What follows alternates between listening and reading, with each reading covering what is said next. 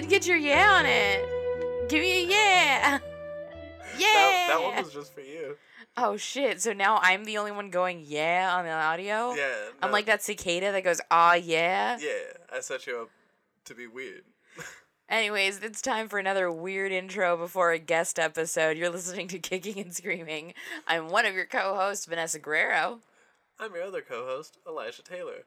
And what you may not know is that before each intro, I do a bunch of weird shit to to get Vanessa real weird.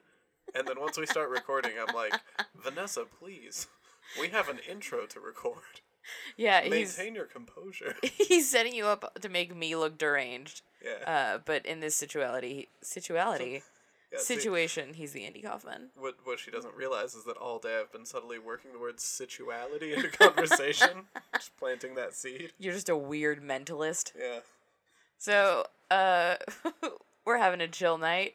We've we've mostly just stayed in and ordered in because we're celebrating a spot of good news. Yeah. Uh, I got a I got a job, fucking finally. I've had like a million gigs since, but like Right. a you've steady had- thing. You've had a lot of gigs. Like you've consistently had gigs. Yeah. This is like a job. This is like we get insurance. Yeah, this is like a health insurance kind of job. Because you and I are cars held together by tuck, tuck tape. Duct tape and chewing gum. Yes, I had an edible. I'm sorry. I promised I wouldn't do this again. but here I am. But it's not as bad as last time. I was like hours ago. Last time was like a, a lot of edible and then also some sleep. And also, it hit as we started recording. Yeah, that was great. Um, this was several hours, a nap, and a steak later. Um, it was a steak because this is a job with insurance, and you and I finally get to see a doctor. I swear to God, if this cat Ralph's behind me right now, all right, she didn't. Um, we we will eventually release the audio, but the very first time Elijah and I tried to do kicking and screaming, literally the very first time, we hit record. I said, "Hey, you're listening to kicking and screaming," except I came on like a little strong, and I think it like made Elijah flinch. Um, and right as we were like giggling about it, Kyle, my cat, who's a very old cat, uh, who's like starting to get to the age where she's just kind of leaking all the time, uh, proceeded to have diarrhea and then throw up under the bed all at once. And it was all audible. Like each one made a separate grotesque sound. And I kept trying to truck past it, but Elijah was dying, and I was like, let's just do the intro, let's just do the intro. And right as I was like pushing for it, she ran into the bed to keep throwing up where it was now uh-huh. unreachable. And we had to stop, and so we have a minute of audio in the kicking and screaming vault of Elijah begging me to stop while our cat spews from every end in the background. And I, I didn't know how sensitive the microphones were, so like the moment she hit record, there was just a cacophony of horrifying sounds, and I was like, "We have to stop. We can't record this." And like you can't actually hear her No, having no. diarrhea on it. You could just hear Elijah melting down over the diarrhea. Yeah, it was good though because I, I was uh, really nervous about recording uh, my dumb voice, and I was like very very tense and in my head, and I was like, "Oh man, this this first recording is gonna be so bad." And then the the first recording was just a cat shitting and barfing, and I was like, "Well, it can only get better from there." And it did kind of. I think we're uh, it's. I think you we did better. Down, but like the, There, there was the time that again I had an edible on air and then uh turned into glue. There, there have been moments where I've said something and then felt like, ah, that was a real cat barf of a sentence. Man, I've had a lot of cat barf sentences on this show, but I'm keeping them. yeah. Uh, and yeah, we have exciting stuff planned down the pipeline that isn't just a special release of uh, cat vomit. Um, we're looking into like starting to do some videos. Uh, we have one coming up for Thanksgiving where we're gonna basically do like a fun little list of recommendations for uh, Thanksgiving horror martial arts movies that you can either watch if you're like spending it alone. Um, you know, if you're deciding to quarantine and you're alone, and you know you can just get kind of gory and weird or ridiculous for it. Uh, or if you're you know spending it with a family that you've like quarantined with or whatever. Um, and you know, you have to pick something a little bit more family friendly. We'll have something in either option as well. And uh, some really fun collaborations coming up because, like, hopefully by January, we're going to start doing a lot more video stuff too and just bringing you stuff from creators that we really really love cuz we just want to make a space for our friends to talk about how much they love these two genres. Hell yeah.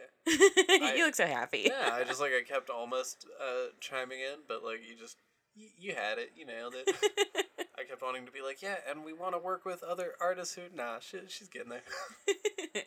well, yeah, you and I've been talking about it more, and we just we like being a space to where you can either be someone that's like loved this for a really long time, or if you're just getting into it, getting into you know either of these genres and you're new to it.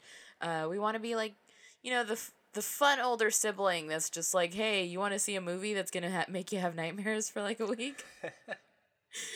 that sounded more fun in my head. It is, I swear, it's a dynamic that I love, and we want to be that for you. we want to be the the older brother who gives you nightmares. I don't know that I agree with that thesis, but I... oh, you didn't have someone that showed you what you thought was like a real thing, but was found footage as a child.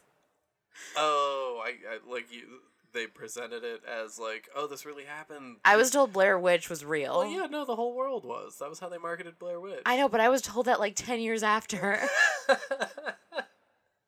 so I wasn't on track yeah, yet. Do you, do you remember how effective Blair Witch was like one time in that one moment in history when it was like first released and like y- you know we I, we at least at the time didn't have like internet in our home, and Yeah. so you know we only had like commercials that were like, "Yeah, these kids went in the woods, and then we found their videotape. It's fucked up. Yeah, we really, shouldn't even those be- woods people died. Yeah, they're like, we shouldn't even be showing you this. It's, it's fucked up, and we're like, we're gonna watch it, I guess. And we watched it, and we're like, oh my god. There's Uh, a you know. resurgence of that with a different movie that's much worse than Megan is Missing. I mean, I just said the name. there's, that, there's that one edible from hours ago. There's that one edible from hours ago. No, um, I think Blair Witch is still pretty great, even if you don't have like the those kids died effect of it. I Mm. no, I, I feel like uh, I, I say this having not actually rewatched it in a long time, but uh, I feel like the last time that I saw it, uh, I, I was disappointed that I, I felt like it didn't age as well as I had hoped because like it was so it, it's it's one of those things where it's an instance of something being like such a such a pioneering thing that uh, it inspires so much other work. Uh, sometimes it is like a direct imitator, and sometimes it's just like, oh, you've you know opened this door to this medium that I didn't realize like I should be playing in. Uh, but uh, you know, it, it inspired so much found footage stuff in like similar veins that I kind of felt like Blair Witch had ultimately like been done better in the years since, or like you know, not exactly Blair Witch, but like going back and rewatching it after having watched like tons of other found footage horror in the intervening years. I was kind of like, ah, it's this is not as good as I remember, but uh, you know, may- maybe I need to give it another watch. I say give it another watch because as you get older, knowing that just like a very confident friend can ruin your entire life, uh, hits different. Where it's like. I'm sure it's in this direction, and then you're just kind of like, well, that was a whole year of my life. Um, don't know where my brain just went. Um, but no, there's been a resurgence of it with like the TikTok generation um, finding a movie called Megan is Missing Yeah. and uh, thinking that it's you know like it's real because it's found footage and it's like Oh, really that's, that's like, funny. They fully- know, like TikTok like got into it. yeah that like you know gen z has like rediscovered it and they think it's real and that's actually why the search term that comes up first is is megan is missing real. Um which is insane to me that it's like suddenly gotten popular because when i was a teenager it was just like an extremely exploitative horror movie that um a friend of mine who i like friend of mine in terms of like the internet terms of like we only know each other on the internet but trace thurman um, who has a uh, great podcast as well um, and is a very funny like voice in queer horror uh, stated that the reason why it still has impact is because like the 98% of the first part of the movie is so poorly done and just like mediocre and middling that when it suddenly becomes brutal at the end it's a hard left turn. Um and and that's why it has that impact where like it it it it suddenly betrays the tone um and it's one of those things where it's like definitely wasn't intended but like by accident becomes something horrific. Yeah, yeah. Um, and it was like of that area, that era of like Serbian film and um, you know, uh, Human Centipede, where it was, you know, like that specific era of horror. But I, I feel like it makes sense that Megan is Missing is popular again, especially like with with this generation. But I remember watching it at a sleepover with my best friend, and this is how long she and I have been friends. Um, uh, she just had a baby and I just got married and we've known each other since like we were missing teeth. Um, not because we got into a fight, but because we were children. uh, and we watched it together. And uh, after it finished and the reveal of just like you know the two of them being like yeah. buried together happened, uh, she and I went down to my kitchen and made a plan for like what would happen if one of us got kidnapped. And then my little brother got home and had been sneaking in, and he like walked into the kitchen, and uh, he truly could not have walked into the kitchen at a worse time after like two teenage girls had just watched this horror movie for the first time because he walked in and I turned around and yanked a cleaver out of the knife block. it was just like ready to go and I was just like ah and everyone screamed. Uh so that that's You my memory. Should have just just so he knows where it's just like you don't walk up on two teenage girls who are making a game plan. She was like, if somebody takes you, I'll hit him with a brick, and I'm like, do you just have a brick? just like, don't worry, I'll have a brick. oh my god. Uh, yeah, I haven't seen Megan is Missing. Uh, I mean, in years and years, but yeah, it was definitely uh, a film that I remember being sold to me. Uh, I think by Joe, uh, my my brother. Hopefully, we'll have him as a guest on the podcast. He's he did our art. yeah, he did the the illustration that is our logo. Uh, he's uh, my older brother is uh, he's an, in- incredible artist. Uh, also a better fighter than me. Uh, Elijah met him because he lied about karate. yeah. Uh, and I have a long history of lying about karate and then getting my nose broken. so that was that was the first time. Um, and uh, yeah, he is a rad dude. Uh, very into horror. Hopefully, we'll have him on at some point. But I remember him, uh, yeah, telling me about Megan is missing and basically just being like, "Yeah, you kind of just watch it for like the final scene, but I think it's worth watching for the final scene." And I, I agree with that. But, It's like when you watch Faces of Death in a garage. you know, I've actually avoided Faces of Death my entire life because uh, Worth it. Yeah, you know, when when I was young, I was uh, uh, told like, oh yeah, it's all just real videos of people dying. And of course, I've like heard in the years since that like a lot of it's fake, but uh, that was just never appealing to me. It was never to me either. It was always Yeah. appealing to the dudes that I wanted to like eventually give me a UTI.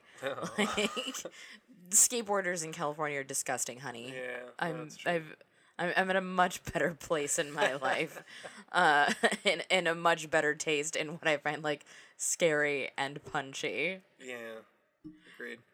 No, I uh, I remember like my older cousins being very into the Faces of Death shit and being like, "Whoa, we found a bootleg copy! It's so gnarly! You gotta watch it!" And I just, that's what all my older cousins sound like apparently. but yeah, it just was never appealing to me. Uh, in a similar like uh, on a similar like found footage note though, uh, there's a film called uh, Sandman, uh, but it's spelled with the ep- the ampersand, so it's like S and M man basically. Like And Sandman, yes, it's ampersand and Sandman. ampersand man. No, it's uh, S ampersand M A N S and M man basically or Sandman. Uh, but it's found footage, and uh, I I think it's like a, a brilliant uh, sort of like low budget movie that uh, I think is hugely underrated for how effective uh, it it was for me, like in terms of being really Mhm. unsettling.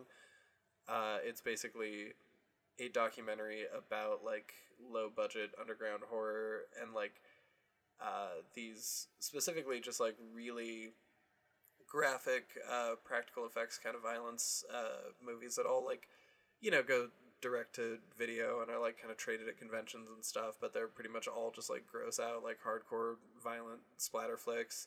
Uh, not a lot of narrative but a lot of just like torture porn and stuff uh, and it's a documentary about like those filmmakers those types of films and like you know why they're appealing why people Mhm. make them who these people are and uh, really smartly i think it uses like actual filmmakers and actual films and like is a legitimate like documentary and look into that world but then like one of the guys that it's like interviewing alongside all of these other real filmmakers as it goes on and is like following these different filmmakers, it gradually unravels that this dude is like actually making real snuff films. That's horrifying. It's so good, and he like the dude plays it so well. He's the most like, uh, like kind of non-threatening dude, and when he's talking about it, he's very, you know, like yeah, man, I don't know, I just, I just like thinking about this stuff. Like the other day, I was thinking about like, what if you like put a zip tie on someone's neck and you just pulled it really tight because you can't get those off unless you have like a special tool, and like it would just be on there, and they'd still be like conscious for a while, but they just you know, they wouldn't be able to stop it and they'd just die. And he's like, I just think about stuff like that. And I don't and know, like it's crazy." filmmaker terminal. Oh yeah, my god And then he like goes and does it. And he's like, no, no, she was an actor. And like the documentarian is following him. And he's like, no, like we do it like this so it's candid and it feels more raw, but like we discuss it beforehand. And then it like gradually unravels that like, no, he's making snuff films and distributing them. Uh, and I, That's amazing. yeah, and like I, I loved that film, and it was super effective for me because I feel like as someone who was like, you know, when I was younger, seeking out really like hardcore horror shit, I was always like really afraid of that idea of like accidentally finding something real. You know, like I never Yeah. want that, but No, I I being a child of like the Snopes era, I was obsessed with like the idea of like stumbling on something. And I'm like much bigger of a wiener now than I used to be because I think as I become an, as, as an adult, I like feel more somehow. Um, but like when I was a kid, that was so extremely my jam. And like I'm kind of happy we were talking about like the the terror that like goes into like the the upsetting because um it's a great transition for the horror movie that's in our episode today. Um because I have to say this is probably like the most tense and scary one we've had so far. We haven't like been a, a, a podcast for that long and there will be like other tense and scary horror movies. Um but of our like lineup so far, I want to say like I love Cheap Thrills of course, but like um it, in terms of just something that's so deeply psychological uh i want to say uh better watch out is this one and our guest really knocked it out of the park with a pick yeah, no, I agree. I think it's uh, definitely like. Uh, maybe I, I would place it in like the top three of uh, like legitimately unsettling horror that we've had. I'd put it up there with like Eraserhead and uh, yeah, Cheap Thrills, which you mentioned. I think like those three are probably the most like intense ones that we've had. Because yeah, I think I think people tend to like want to choose f- more fun ones, which Yeah. I'm like obviously super into. Like I love fun and camp. Uh, and this one is a really fun film, but it also is just genuinely upsetting because it feels uh, like too real at times. yeah It feels very much like this it's kid could skin exist. crawly Yeah, and uh, yeah, I was I was really stoked about our guest who uh, you you brought in. She was a friend of yours. yeah it was- it was- xena real queen of horror Yeah. Um, I worked with her when I uh, brought her onto uh, El Rey's top five because Sabina was like, she's amazing. You have to work with her, and I did, and I fell in love with her immediately. Um, this was an exciting episode too uh, because you got to show someone that they like kung fu. Yes. No. In in this way, with with apologies to every other guest, uh, she has immediately become my favorite guest. no, I I just uh, I kind of live for the moment when you like recommend a super like weird Shaw Brothers film to someone and they watch it and they're like, "This is my shit," and that happened in this episode. Spoilers. She Yeah. liked the movie, and it was uh, the most rewarding thing. In Yeah. Elijah That's- air punched. that's all I ever hope for from this podcast is that someone watches House of Traps or Master of the Flying Guillotine and they're like, "That was sick." Yeah, That's it. That's that's what I want. and I've been getting a lot of that too. So uh, we're gonna get to our comments real quick, especially if you're tuning in to listen to our guest. But uh, just want to shout out the people that show us love because we love them. Uh, so first up, we have Monstrous Savage. I'm keeping the sneeze in. Uh, at Mrs. Savage, uh, bitch, but instead of an I, it's an X, which is very cool. There's no sneeze in it though. Uh, shit, this podcast was made for me. Follows. Hell yeah, we hope you've been listening and enjoying thus far. Um, our next one is from Joshua Messenger uh, at Desidero. Okay, I'm just gonna spell it. D E S I D E R I U M Rex. All right. Now that I think about it, Jackie Chan's Who Am I would have paired great with the guest, but I'm always looking for any excuse for people to watch this surprisingly difficult to find Jackie Chan gem. Uh, you have seen Who Am I? Oh, of course, yeah. Right. Uh, I just realized I haven't. oh, you're the you're the Jackie Chan dog. I know. You're the Chan dog. It's uh that one and Wheels You're on Wheels. Still need to watch. which is so fucking egregious. Like Okay, I'm the biggest Wachowski sisters fan, and I watched The Matrix last year. I know. I just the, there's something about like I me being like like yeah I like Jackie Chan, but I feel like I don't like love him in the way that you do. And Wheels on Meals is like one of my favorite I movies of know. all I time. always hear it's one of his best. It's, We're gonna like, watch it. I swear. Just like one of his best. It's just one of my favorite martial arts movies. Oh, It's shit. so fucking good. All right, fine. We're gonna. That last fight with Benny the Jet. Uh, but no. Also, Rodriguez. Yes, that's right. Anyways, I uh, feel like you're making fun of me, and I I can't tell. his name is not Rodriguez. Um, no, but uh, that comment, I believe I replied to it on Twitter as well. But like, who am I is a super good poll for that, especially because it actually has the like, like government agent type shit to it. Uh, so I, I haven't watched Who in years, and most of what I remember is like, uh, like a couple of stunts. There's like the slide on the side of the building, and then the uh, that last fight on the rooftop, which fucking rules, and they like kick each other's kicks, and it's one of my favorite bits of like physical comedy in in a fight scene.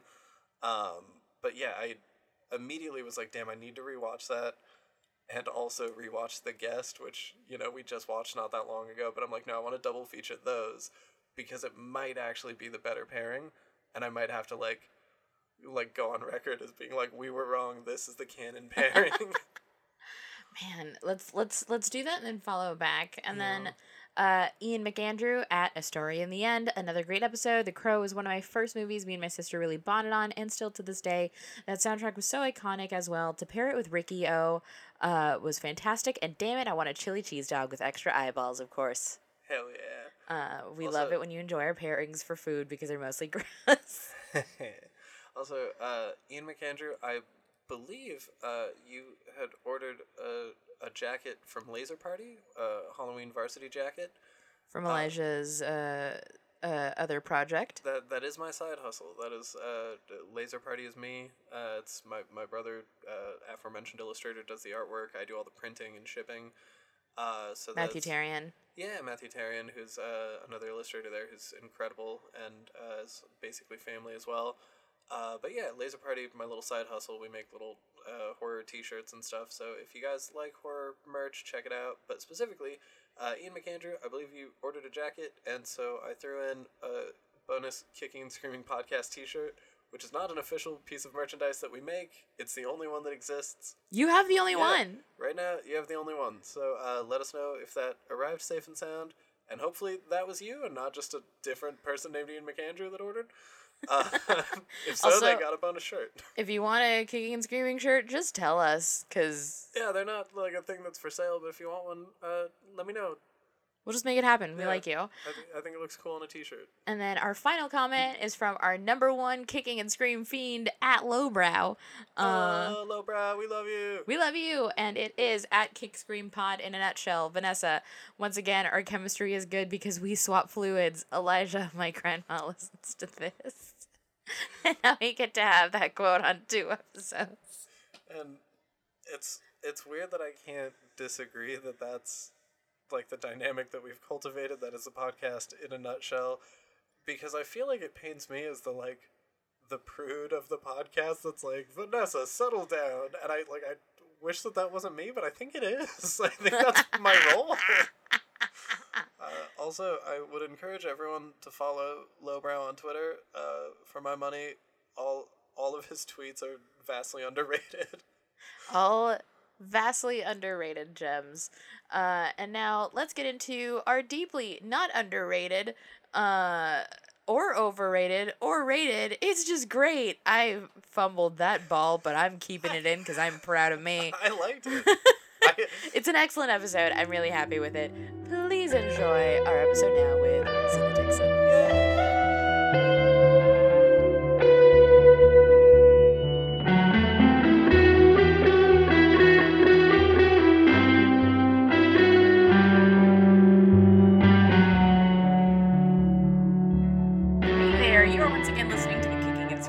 podcast. I am one of your hosts, Vanessa Guerrero. I'm your other host, Elijah Taylor. He's the uh, kicking and the kicking and screaming. And today we have a guest I have been thrilled to bring on. Uh, she's been with me on El Rey's Top 5. She has an incredible YouTube channel because she is indeed the real queen of horror. I swear to God go to her for any horror information, top to bottom. The girl does her research. It is Xena, real queen of horror. Oh my gosh. Hi, yeah. that intro. Thank you. Thank you. Thank you for being here. Of course. Thank you guys for having me. I meant to tell you, I love the name of your show. It oh just it fits. It's perfect. Thank, Thank you. you. so much. I The name is I, I think the name is maybe the best part. It's like you get the name and you're like, oh, that's perfect, and then you listen and it's like a little hey, bit give us more credit. Thank you. It was uh, hundred percent. As soon as we came up with the name, we're like, oh god, now we got to make the podcast fit. uh, I love it, and I'm actually really excited because lately we've had a lot of guests bring the kicking in their double features, and I mean we we've been wanting some more guests to bring the screaming. Yeah. yeah. Uh, which you are perfect for. Yay. So why don't you tell us a little bit about what you decided to go with for your pick for the horror movie? So I decided to go with the psychological comedy horror.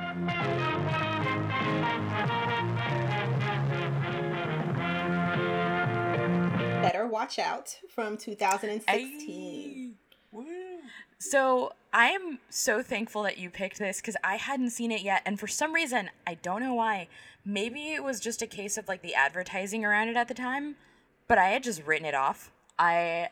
I, I just written it off completely when it came to like horror Christmas movies. I was just like, ah, oh, I've got my little stable, and I like didn't I, I didn't uh, have the urge to. Nobody had recommended it to me since, and I loved it. Yes. So why did you pick it?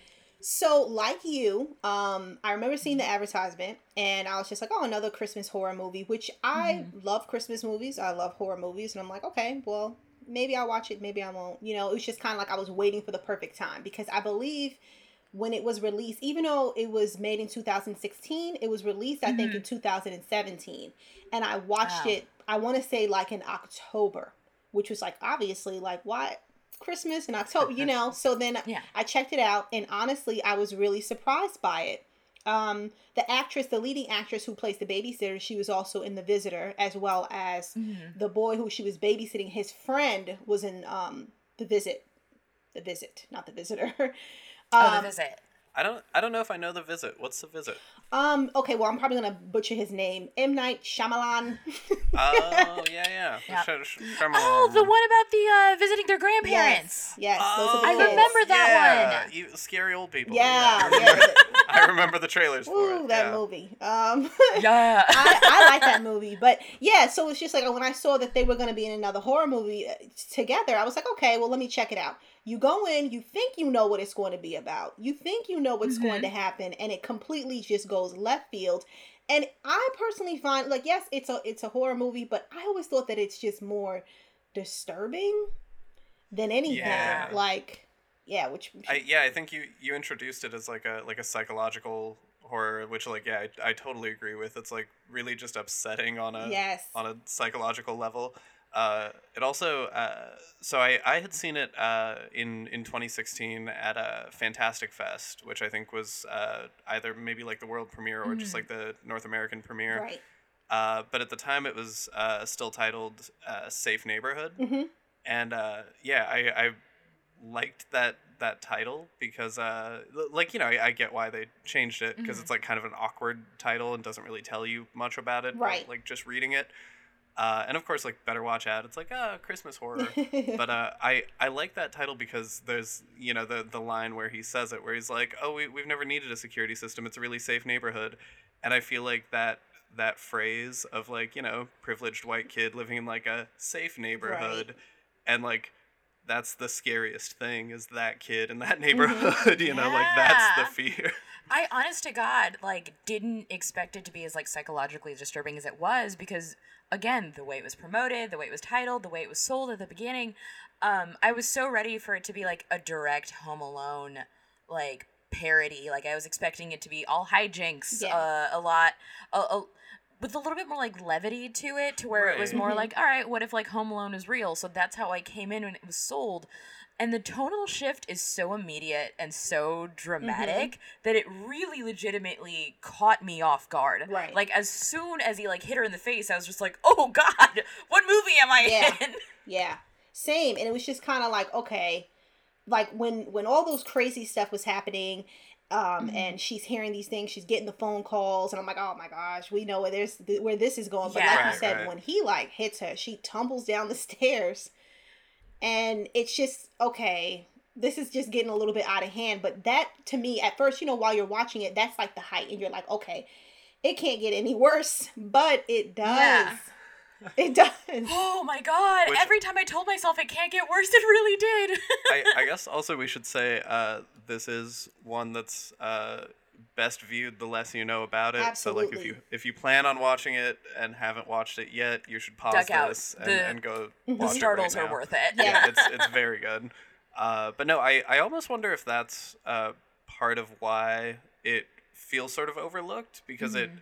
Really seems like one that should be in the kind of like canon of, of Christmas horror. Right. You know, like we all like watch Black Christmas around Christmas and like there are like those few I think even like, you know, some of the Krampus movies that people are like, Oh yeah, throw that on around Christmas.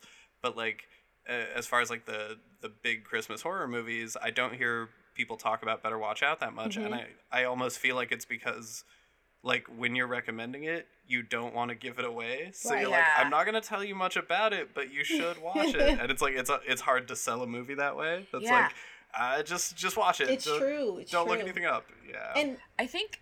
Oh no! oh, go I was ahead. gonna say, and just kind of you know bouncing off of what you said, Elijah. It's kind of like, please don't watch the trailer. Just Right. don't watch the trailer, and it. And I feel like that's that's a good thing. When like whenever someone Mm-hmm. tells me that, for me, it's like I like that mystery, you know. And, Yeah. and not even hearing about the synopsis. The syno- I think the synopsis is fine, but you know, kind of like what you said, the less you know, the better. Yeah, because like the thing about the trailers, the synopsis, and honestly, like the first 15 minutes of the movie is why it's brilliant, but also why it's a hard sell. It leans into horror tropes so well, and it like leans into what you expect out of horror so purposefully to like lure you into like a safe little cozy haven of like, I know what the next thing is. I know it's probably the boyfriend. They keep talking about how he's like overly attached, and it like really makes you think you know exactly what's going on to mm-hmm. where you write it off as predictable and right as soon as you're like all right this is a predictable movie it subverts that but it like needs you to hang on mm-hmm. for it Yeah, yeah. No, it's true. And I feel like you were like not necessarily like tuning out, but you're like, oh yeah, I see the guy in the background. Check Twitter. i was like calling you stuff know, out just like like oh yeah, there's that guy. Look at the phone, and then like she goes down the stairs, and you're like, hmm. Right? and just like just saw me laser focus. Yeah. and I don't I don't know if you guys ever checked out this thriller movie. Um, it's not a favorite of mine, but I know some people who really like it. This thriller movie from the '90s called The Babysitter. Alicia Silverstone, Oh, yeah, she's i in it. remember that one So I thought that they were gonna set it up like that, and I was thinking, okay, it's hmm. probably gonna be the father. He's probably gonna come back there because you know with the compliments, like settle down, sir. You know? Yeah, yeah, yeah. and the Just laying parents were like on a little fighting thick. enough too to where i'm like something's happening Yeah. And also, like, it's uh, it's Patrick Warburton as the father, and it's one of those guys that's like, okay, if you cast him, you're probably going to use him more. So it, mm-hmm. it almost does feel like a red herring, where it's mm-hmm. like, oh, he'll probably show up later, because like i was that's- convinced he was Yeah, Yeah, I the performance in this were also so much more remarkable than I initially thought to where like again, I wrote it off a little bit at the beginning to where I was like, "Oh, he's extremely 12 years old." Uh and it it very much like did to me what was happening to Ashley the whole time where it was like I had some very set expectations about like the dynamic between these two kids and so like when the initial like quote unquote fuck up happens of them faking the break in I thought that was like the height of what they were capable Right. of. Oh these like pretty smart kids staged a break-in you know that's that's fucked up. How is this gonna escalate? What mistake is gonna happen? Who are they gonna accidentally kill? Mm-hmm. Because I, I didn't think that there'd be intent behind it. And then the actor that portrays this 12 year old switches from like bumbling over dramatic 12 year old to like maybe one of the most evil people I've ever seen on screen. It's- within like the flip of a switch. It's just gross. I know that's like maybe that's maybe that's the, the That's the wrong right word, word, but though. it is because you just feel icky about him because he's a kid and you want him because you know I thought he was cute and stuff and you know him trying to impress her, but even with that, rooting for him. yeah, but even with that, it's kind of like this is why. You know, the babysitter, don't play into that stuff. Don't even say, Oh, I would date you. Mm-hmm. No, I'm your babysitter, you know? So, and then he was ill. Like, he just had the world tricked. He had his parents tricked, his best friend. Mm-hmm. Like, it's just, it was just all around, like, probably one of the most disturbing movies I've ever seen. But I love it. And- and- so, I loved it. No, and uh, this was so. This was my second time watching it, uh, which even even me, it should be something that's in my like holiday like rewatch, and I just I I don't know why it isn't. I I got to put it in there now. Uh, but yeah, this was my my second time watching it, and the entire like first act because I remember seeing it the first time and being like, oh, this kid, he's so awkward, but like. Yeah, like not even necessarily rooting for him. For me, it was like, oh god, I feel like I can remember being that age and acting like this kid, and it's so terrible, you know. And then, uh, like, uh, you know, obviously as it goes on, you're like, oh no, he's he's a psychopath. Yeah. Like he's entitled to the point of like, yeah, psychopathy. But rewatching it, that whole first act, like the performance is so good because I don't even see him now as like, oh, like charming, awkward kid or whatever. Watching it a second time, it all feels sinister the whole time. I'm like, oh, you little fucking creep. Just, like, get, get away from him. He's creepy. like, you can just like really see it like planting the seeds so Yeah. that, yeah, even just like on a rewatch, you're like, no. Yeah, it's one of those where I there's certain movies that you know once the the twist is revealed, once the surprise is revealed, and then you watch it again, you don't really have like that enjoyability with it. But I feel like the performance in this is so truly sinister that a rewatch just lets you keep dissecting those moments. Like every time his voice broke and reminded you that he was a child, it sent straight up like chills up my spine where I was just like, "Oh, he is going through puberty and he is capable of like true evil." Oh my god, I felt exactly the same way. Like Mm-hmm. at first, I was just like annoyed, but that's what adds to the movie. And he was Mm-hmm. just so whiny, you know. Especially like he he wants his way, and it's like he's just so entitled. What happened? Like I, I don't really feel like we can even blame the parents, you know, because there's just something else deeper going on that I don't even know if therapy could help him because he's just so far gone. yeah. Like I remember we I've been joking about this recently because like it's that season, so I've like talked about Halloween a bunch, and I always like make fun of the way Dr. Loomis like immediately writes off Michael Myers as pure evil because like a lot of the symptoms that that like that he showed before he was even like an adult could have just been like this is just a child with like a lot of issues. So I was just like I don't know about pure evil Loomis, but I feel like this is one where you can pretty pretty confidently declare it and I'd be like, "You know what? You're right, doc." That, that Yeah. kid is pure evil. That Sure. kid's pure fucking evil. well, and it it definitely like they they add on to it in layers as it as it like escalates or progresses. Uh, you know, and I, I feel like you described like having these kind of realizations at the same time as the the babysitter does, uh, at the same time as Ashley does, which is really great pacing because yeah as the viewer you keep like oh no oh it's so much worse this is going to end badly uh, but like it the the layers that they add to it it goes from being like, oh, he's this entitled kid, and the, you know, there's a moment where she kind of blows up at him, and she tells him like, you need therapy after you know they fake the break in, mm-hmm. and his reaction to that, like hitting her, almost feels like, okay, like yeah, this escalated because he's an emotional kid, he's hormonal, and you know, she said this to him, he couldn't take like hearing this from mm-hmm. this girl that he liked, and you know, he he lashed out in a really like horrifying and like indefensible way but you're like okay he like lashed out and he's trying to figure out what to do next Right. but as it goes on it's like oh he took her phone in the very beginning and like swapped it out for his phone texted her boyfriend to come over it's like he's been planning this the entire time like he, he was acqui- never in over his head. Right. no, he acquired roofies like for this night. He like he had every step of it planned Yeah. and knew exactly what he was going to do. And so like as as that progresses, you're like, "Oh, no, this is not like a child who is entitled and made a mistake. Like this is a child who is entitled and also like a young Jeffrey Dahmer. Mm-hmm. Like this this is a kid who is a budding serial killer He and is. like And a good one. Yeah. Yeah. And it's isn't that like creepy that he planned it? Everything was Yeah. planned. So it's like, oh well, if she does this, and we'll have like that's what's gross about it. Like it's just it's truly like like and, and then okay, I don't want to jump ahead, but even how it ends, it just kind of left me wanting more. What happens to him? You know? right, right. It's the ending was I don't know if they did this on purpose, but it felt so Ferris Bueller in a way that like turned my stomach, where it was so like Ferris quickly like putting on the sound of snoring and like getting the apart uh, getting the house ready for when his parents came home. Like it's like stuff that I'm used to and like 80s movies where it's like a wacky guy to where the way this handled this character and the way they like would make callbacks to like you know the John Hughes era of like oh this like uh, this this this guy who like can get away with anything.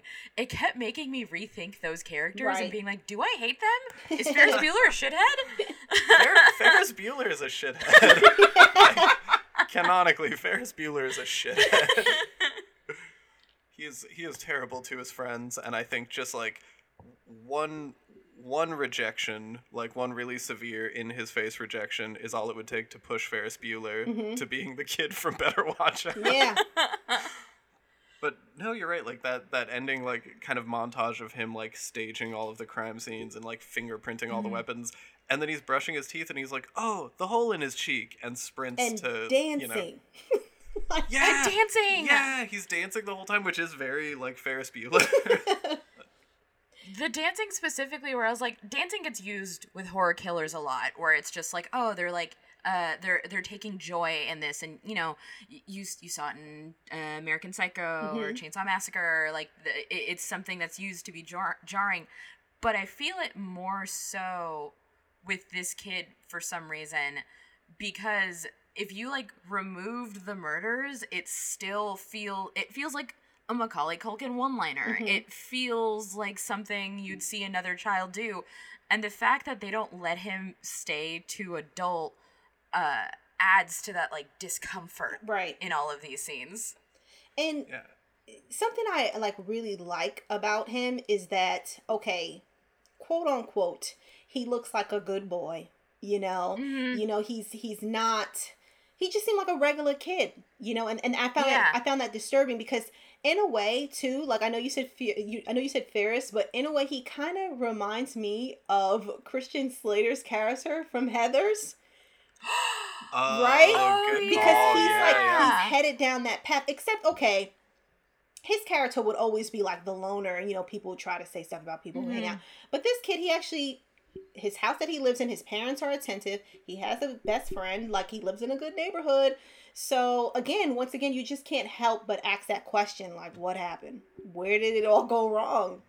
Well, and I, I feel like that's why it's so effective because that's like, you know, every every school shooting, you know, like every like terrible like every privileged white kid who commits an atrocity, you know, it's like that's what you see in the news afterwards is like, oh, but they, you know, they come from a good family, they had a, a good life. I don't like what happened? Where did where did we go wrong? Right. And it just like it makes this entire movie feel so much more like Harder to dissect. yeah and just like uh, just so much more uh, just like feels like something that could happen you know because it's like when you are describing the beats of it that's like oh this this 12 year old like kidnap or like ties up his babysitter and like her boyfriend and he's like staging all these crimes and he's like kind of a mastermind criminal it's like when like on paper it feels very like outlandish or unbelievable it's like hey he's a 12 year old right but when you see it play out, it just feels so genuine, and it's like, oh no, this is real. Like this is this is a kid who could exist, and it's horrifying.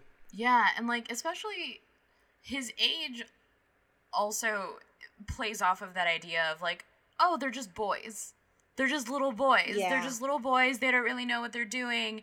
And it it kind of like forces you to like think about like when does that possessiveness start? Uh and except this is like someone that can like act on it and like we've talked a lot about Jeremy specifically, but I do want to address how much I didn't realize I was gonna love Ashley. mm-hmm. Um, I oh, you reaching for Sorry. because like Ashley is a character that initially, like I said, it subverted my expectations. I felt like could have just been any final girl, any Right. babysitter, um, from any type of situation. And then the initial break-in started, and I was like, oh, she's on like Laurie Strode levels of like I'm gonna protect this child. Yeah. And I already loved her at that point, but like her survival instincts, I have never like hollered at a screen like I I need this bitch to live Yeah, yeah. the way I did with Ashley. And you know, that's that's how I felt with her as well. Like the only thing I can say was with her saying that that comment in the beginning, like, "Oh, if you know, I was like your age, if I were your age, I would date you." Right? But she probably thought that was harmless, trying to like boost up his little confidence. Mm. Obviously, if she would have known, she would have never she would have never even been there. but it's like I don't really feel like she did anything wrong, you know, Mhm. other than just breathing, you know? No, same. Like I I do really appreciate that because I feel like especially if you're someone who I assume like all of us watches a lot of horror movies, uh it's it's so easy to like, you know, fall into that thing of watching the character on screen repeatedly make the wrong decision and just like, "Oh my god, like why did why did you just go further into the house instead of leaving? Like why didn't you call the police? Whatever." And it it's so easy to like lose any sense of dread or tension because you're confident that if if it were you you would have been fine Right. because you're like this was avoidable like I, I would have handled this much differently but yeah i feel like every little confrontation you're like no she's she's doing her best Mm-hmm. like she's doing really well she got that piece of glass she's like waiting until the right moment like she's she's on top of it Yeah, Right. she doesn't make rash decisions. She's so measured, and that's so much more of it is why it's so worth it every time like she survives a little bit longer. Yeah. So true. My God. Now, I do have a question for the two of you because, like, I've always, wa- I think one of the reasons why I like struggled with holiday horror is a lot of the times I feel like you could take the Christmas out of the movie and it still works on its own, so it doesn't Oh, like yeah, yeah. play. Like Black Christmas is something completely different because, uh, you know, especially like the way it's like shot through like Christmas lights, it, it very much like plays with the comfort of the holidays. But I feel like sometimes Christmas horror, you could just take the holiday out and it's the same movie. Right. Um, would this movie worked if it was set any other time of year other than the holidays? I think I think so. I think that it could have just been like a night that he was being babysat, but like I'm I'm trying to think. I don't know. Does the does the Christmas theme like intrinsically add to it? Uh, I I agree with you. I feel like it could have been any night, but I do feel like Mm-hmm. the Christmas um that it being around like Christmas time that it adds to Mm-hmm. it adds like another layer because you know better watch out good little boys and girls and clearly he's naughty you know so um right, right. and seeing like like the decorations and stuff and I don't know Mhm. because again just okay with Ashley she really was trying to be like a good babysitter and like Yeah. give him you know confidence but also discipline. And then his parents they had no idea like that their son is, is mm-hmm. behaving this way. I, I think again just seeing like the christmas decorations and the fact that it's like snowing outside it's cold it like it just adds like another layer. Because it could have happened in, in mm-hmm. during the summertime or even around halloween yeah. but i don't know that christmas layer is it's comforting. It's it's Yeah. I I really like it aesthetically, and yeah, it is always fun to like kind of like subvert something that is supposed to be sort of like comfortable and joyous. Uh, I I guess like you could maybe argue that there's uh, an extra sort of layer of like this this privilege of this child that he's like you know it's it's around the holidays and he's like I've decided what I want. right right Ugh. And Uh, getting it. yeah but uh, also I, I guess uh, probably because of the the home alone aspect right it's like why why it's got to be a christmas movie yeah because you, you get the the paint can scene oh my Speaking of the paint can scene, so they kept like teasing the paint can, can scene in the beginning. Like I knew we were gonna get the paint can scene. I think they even teased it in the trailer. They said at the beginning, you know, like what would happen if, uh, you know, that was in real life. And I don't know why, but because of the way they were teasing it, even though the movie like turned dark so fast, I kept expecting the paint can scene to be like at least a little bit funny. Like I kept expecting the paint can Yeah. scene to like have a little bit of like humor mm-hmm. or like some kind of like you know like dark comedy. Mm-hmm. right but it was played for such straight terror. And it, it was something that was like we all have in our collective memory as something that's silly and funny. And i was expecting like a little bit of that to wash off. But the entire time and the fact that it like slows down and you feel your stomach like drop out of your ass it was straight terror. I think it's even better that like we see everyone's reactions and not Yeah. like the remnants of his head Oh, it's it's so effective. You get the paint and the big globs of blood dripping down. through the yellow Yeah. black and it's like what I appreciate with it is that the fact that again, like just this director, the writer, like this seems I'm not a 12 year old boy, but I would think that that's what they talk about, like about uh, you know the Home Alone with the paint can. You know what I mean? Like it just seemed that that's something that they would think about, and I mean, no one would actually do. Non psychopaths would actually do that. like, but it's just the fact that he was so excited about it. His voice was cracking, and he was laughing, and Yeah. yeah, just seeing like the horror on Ashley's face, the the horror on his friend's face, like it's again even with, with that that yellow and red, and you know he even made a Yeah. comment. Um, his friend like, "Oh, you look like a hot dog." And it's just like, "Oh my I God. know. the you look like a hot dog thing where I was just like, ha ha ha, I'd laugh if I wasn't so fucking upset. Cause like even the way Garrett plays it, where you're like, oh, Garrett is a normal Mhm, child. he's normal. Garrett is like he's a normal kid. Like maybe he's like, you know, strayed off of like a good path and he's like going down like a dark alley because like he's friends with Jeremy. But like he has a conscience and it's Right. clearly tortured by like everything he has to do and he's so manipulated Mm-hmm. by Jeremy that I'm like imagine this kid running a cult. Oh no, and I feel like that dynamic uh, feels really authentic to like thirteen-year-old boys, like having like the the sort of like awkward, nerdy kids. Because you know, I I was one of those kids, and I feel like you see that dynamic develop pretty pretty easily. Where like if one of the geeks is just like 10% cooler than the mm-hmm, others mm-hmm. you know it's like very easy for them to just be in charge. It's a very like bart and Milhouse Right. dynamic you know where it's mm, like mm-hmm.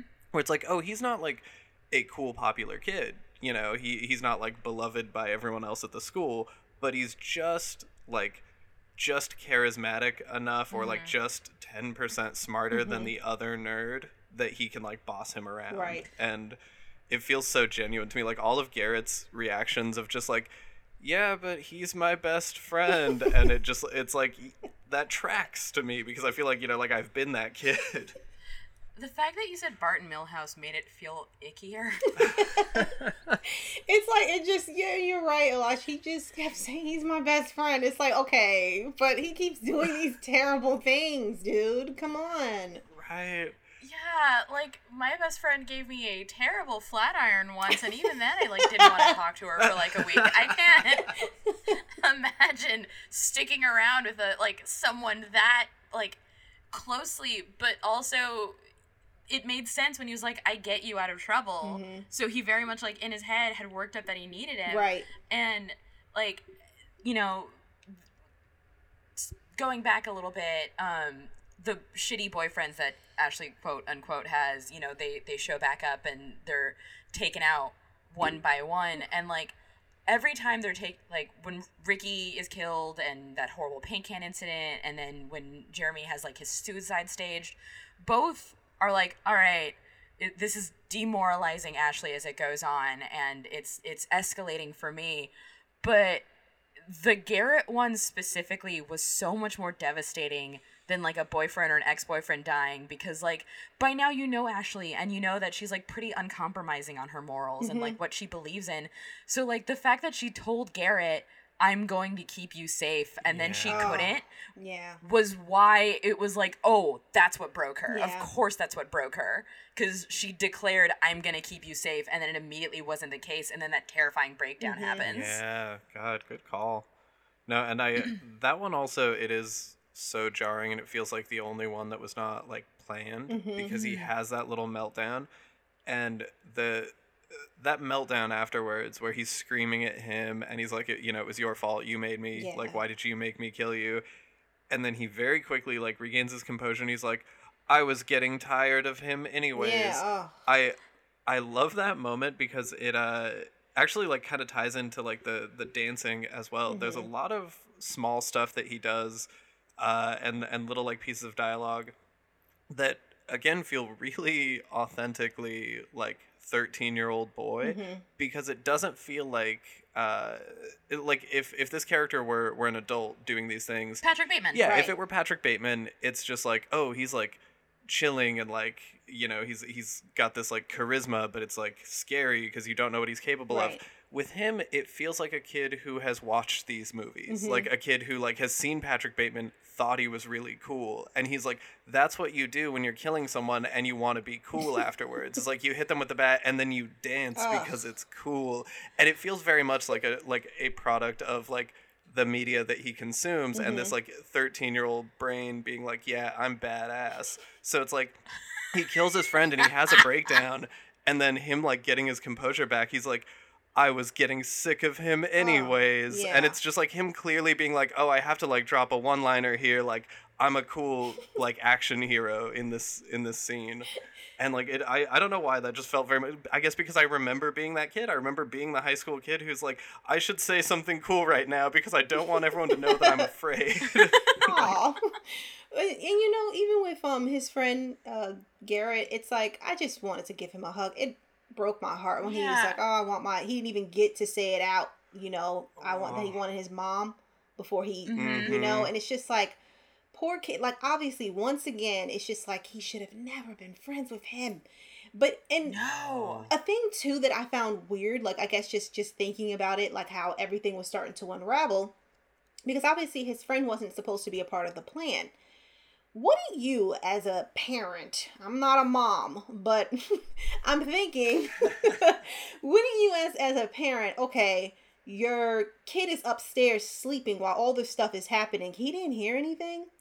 You didn't hear anything at all. Like, right and so it's just like that's why that's what makes me curious. Where it's just like I'm glad that they didn't show us what happened, you know, Tim afterwards. But I'm just nosy, and I just want to see him lose, you know, yeah Yeah. yeah, you know, because he was well, all like talk. eventually, he was all talk. He was all talk. He was all like, "This is where I'm taking care of my bases. This is where I'm taking care of my evidence." But like, mistakes were made somewhere, and Mhm. eventually the pieces are going to be put together. And like, those parents are like pretty checked out. Clearly, like you said, or like they didn't like think about like, "Oh, you didn't hear anything," but eventually questions would happen, and like as we now know, Ashley lived. yeah, Uh, Ashley lived, and she's going to talk, Mhm. yeah which makes the middle finger at the end. oh, it was so Oh, satisfying. I love that moment so much I Love it. it's so good So Oh my not even that I'm trying to compare it to American Horror Story, but I don't know if you guys Mm-hmm. ever watch it. But I, I think it was um season two at the asylum,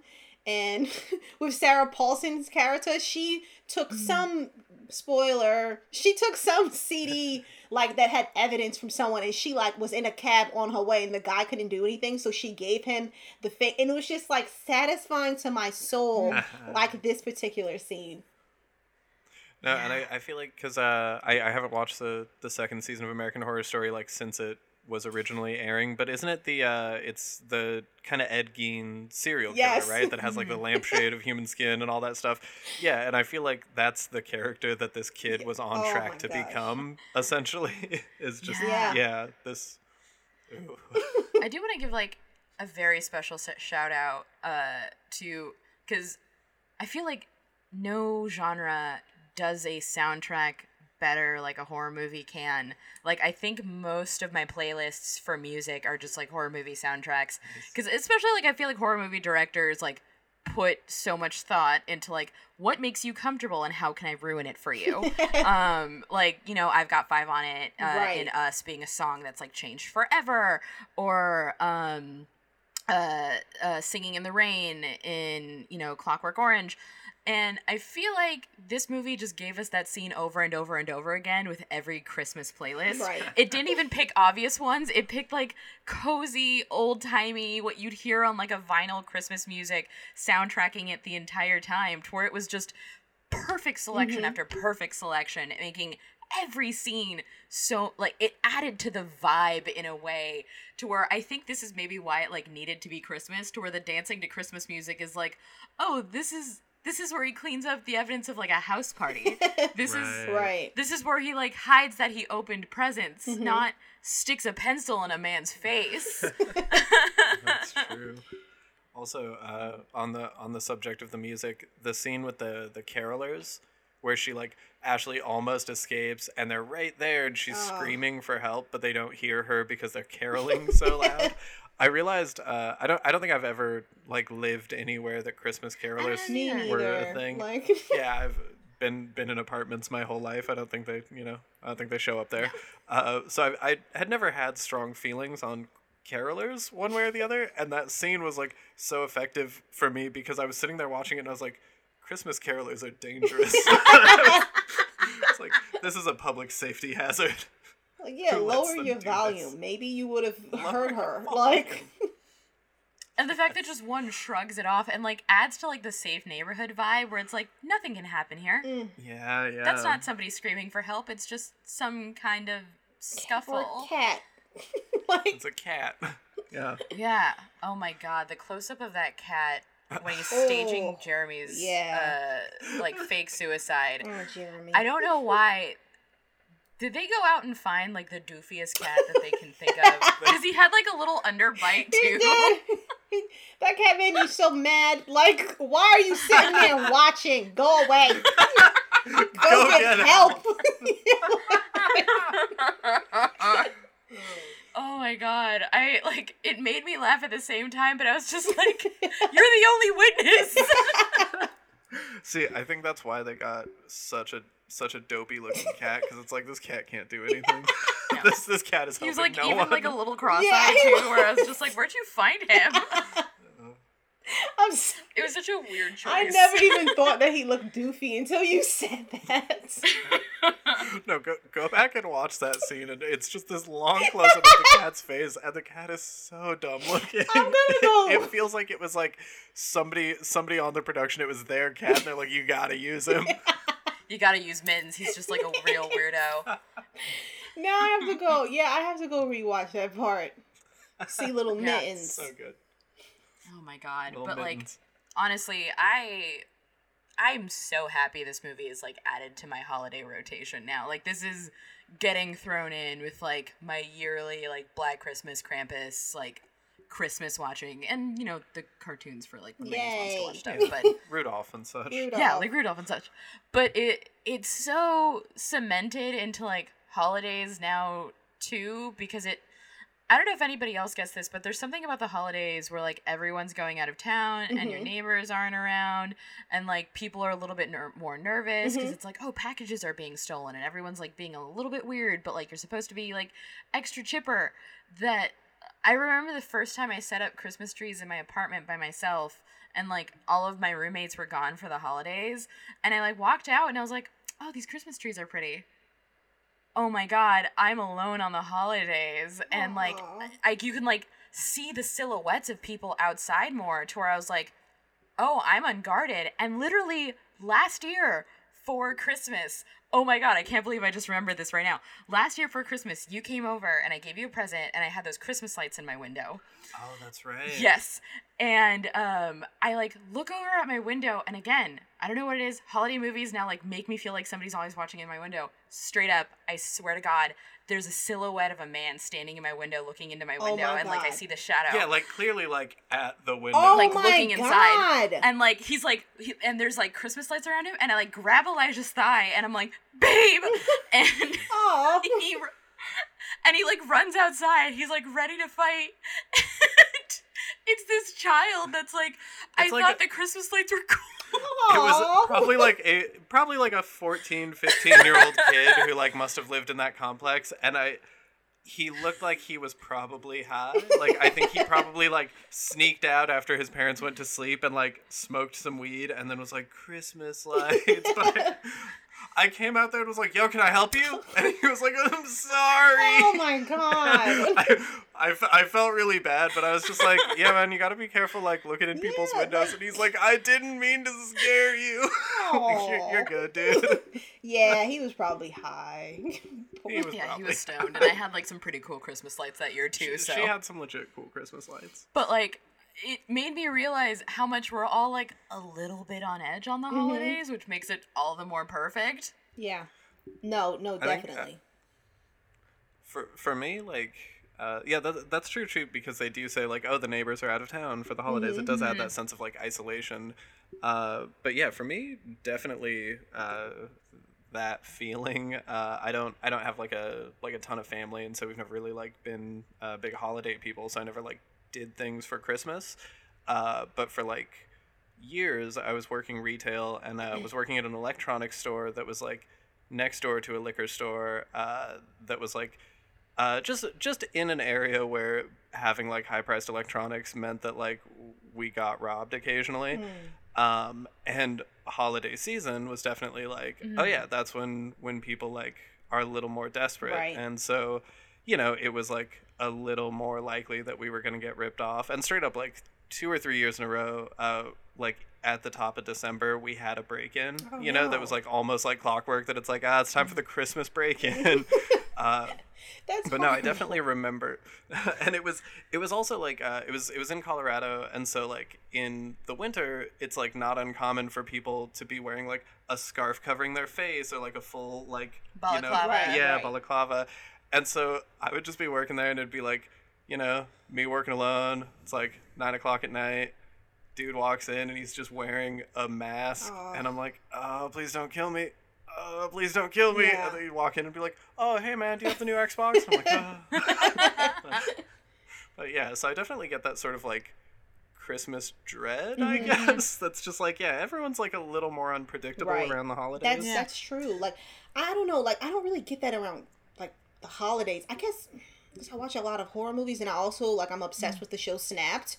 So you know you're always on alert. You never know. Yeah. Yeah. But yeah, d- You don't I gotta could. get ready if you stay ready. Yeah, you have to. But no, like I, uh, yeah, I, I used to work retail, and now when when I think about it, you're absolutely right. Around the holidays, that's when you know more more products would go missing, more people would be trying like their little scams, and it's just like yeah. yeah, exhausting. I'm sure it's Yeah, exhausting for just them like a too. little bit on edge. Yeah. Right? We're all just ready to snap around the holidays. but like I remember when we initially when you initially pitched this pick, I was like, all right, this is definitely going to be like a martial arts one for Elijah because I can't really think of a good one to pair with this. I think I've only like paired one martial arts movie the entire time this podcast has been active because that's I think you've got two. You've I got did Story of Riki-Oh. Story of Ricky and Rumble in the Bronx. Okay, I got two. Uh, I got two. But this was one where I was like, all right, I'm going to leave this one to Elijah because I don't know what like do I jump on the holiday? Do I jump on on the uh, on the hijinks? And now that I've actually seen it the the child is a is a nightmare, so we do do we jump on that? but uh Elijah, what movie did you pair with Xena's knockout pick Better Watch Out? For for my feature presentation, I chose the uh, overlooked Shaw Brothers classic.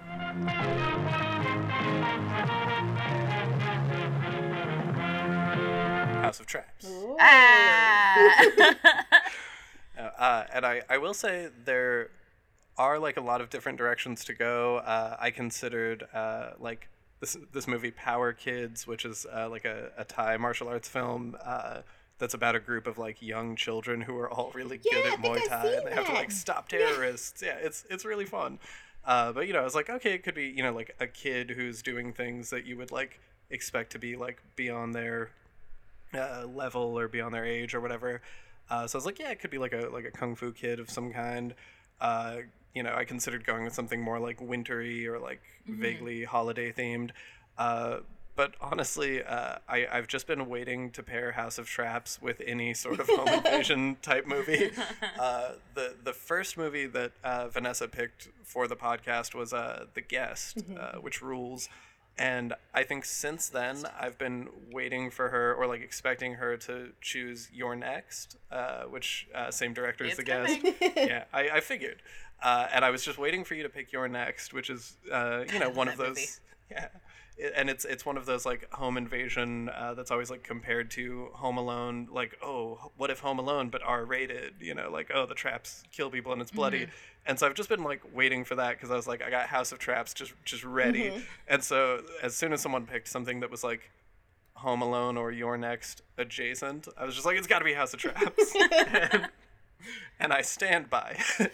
Xena, what did you think of House of Traps? So it was my first time watching it, and I don't watch as much kung fu movies as I would like. I have an interest, mm-hmm. I really do, and seeing it made me want to watch more because I really liked it. It was just so outrageous. The sound effects, the acting, the characters, and kind of like what, what you said, Elijah, where it's just like it it is fitting to a home invasion. Even though I know like better watch out, it's not really, but con- but we're gonna say that Right, it right. is. Yeah. you know, it's just fitting for a home invasion thriller, psychological horror. And then with this movie, with House of Traps, you didn't know who to trust. And, yeah. you know, so it's, I don't know, I really liked it, like a lot, more than I expected. Oh, I'm so He's- glad. yeah. so That- pumped. no, That's that the main me- goal of the podcast. Elijah just loves it when people like kung fu. Yeah, like seriously, you who's- you made me because I saw like a couple like on YouTube. I was like, oh my, okay, Mm-hmm. I need to go back and like just rewatch some. Like, thank you. no, we'll honestly like we'll we'll send you a list of recommendations. yes, please, I would love that. And and for anyone who uh, is is listening, you you can't see this, but when she said that she liked the film, I just started air punching. I just I couldn't control it. I was too psyched. Uh, no, I I love House of Traps, and it's one of those. Uh, I I feel this way about a lot of like Shaw Brothers stuff. That like if if it ends up being in your wheelhouse and it's something that like you kind of click with, it's rad as hell. But then there, there's always this like. 50% chance that I'm going to recommend it to someone and they're going to be like, what the hell is this? and so I get so tense. Like, I, I was like asking Vanessa while we were watching it. I'm like, do you think Xena's going to like it? You know her more than me. and I was just like, I know what she watches. She's going Yes, to enjoy this. I loved it. Because the thing is, we like said it on our first episode. If you like horror, chances are you're gonna like kung fu. Yes. It it fills a lot of those like slots that you look Mm-hmm. for when you watch the genre, where it's just like when it's B, it's still good. When it's like you know, uh, super art house, it's still good. Like in any direction, whether it's like cheap pizza or the fancy kind, you're going to have fun. Right, right. And like both of these cheap, you know, Little Caesars versus like a real good deep dish. I'm I'm hungry. Uh, that's why this analogy. I'm realizing that I'm hungry and I want pizza for dinner.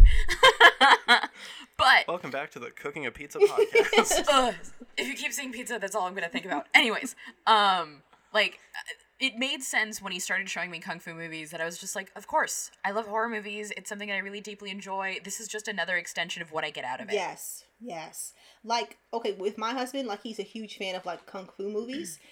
But he's Mm. sometimes busy with work, so we can't always like watch movies together. But I remember one of the Mm-hmm. first movies we did watch together. It was the story of Riki-Oh, and Oh, I- yes. which was that movie just gave me so much joy. like it's just It's so fun. insane. And then another one, um, I want to Ninja Domination, Ninja. oh, Ninja Ninja 3. Yes, Ninja yeah, 3, look at the you. domination. Look at you yes. know things. But yeah, That movie rules. And that's one of the few that's kind of like in that uh, overlap Right. of like horror and martial arts because it's it's basically The Exorcist but with ninjas.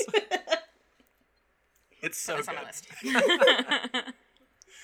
On my list. No, and yeah, I, I feel like they they complement each other really well, and those those two are like perfect examples of movies that kind of exist in both spaces. Right. Where like Story of Ricky isn't ever trying to scare you necessarily, but it is so gory that it's like there there is more violence in that like ninety minute film than like the first four Halloween movies. absolutely, Yeah. yeah. And yeah house of traps uh you know i think similarly like is uh, yeah super bloody Mm-hmm. and i, I remember because we you know we watched it on youtube and in the little like sidebar recommendation it's like top 10 kills from house of traps Ooh. and it's a compilation of like just the kills from the movie and that's such a such a horror trope like such a like slasher movie thing that it's like oh what's, What's your your favorite favorite Jason kill? yeah, exactly. What's your favorite like Right. Nightmare on Elm Street death or whatever? And so I feel like having the kills be these big spectacles Mm-hmm. that you know is like, oh, he gets killed by the the bladed stairs and then falls on spikes. it it also it kind of has that paint can Home Alone uh, uh like Mm-hmm. vibe of being like. What would happen if a dude got hit with Mm-hmm. this? You know, because and they like demonstrate the traps, and you're like, oh, what's that gonna do to somebody? Right. and then you see it, and you're like, oh. I screamed literally at the part where the guy got a part of his foot chopped off, just sliced. Oh, I right. It was just And then he just died. Like their their deaths are so dramatic. I know. I also I love the foot one because it's somehow it's somehow worse than someone getting like their whole foot or leg or something cut off. It's just the front half of a foot, and somehow that's so much worse. You It see, is. like, no. It's just like, what can you do mm-hmm. now? Like, you know, like, because if, if it was like the whole foot, then fine. But what are you gonna do now with half of a what are foot? you gonna do with half a foot? You got half a stump, and it also lets you know like how quick it happened. Cause you know it's very much like oh god the pressure of like his own footstep is right? what like he was just him up. standing on the step and just whoop.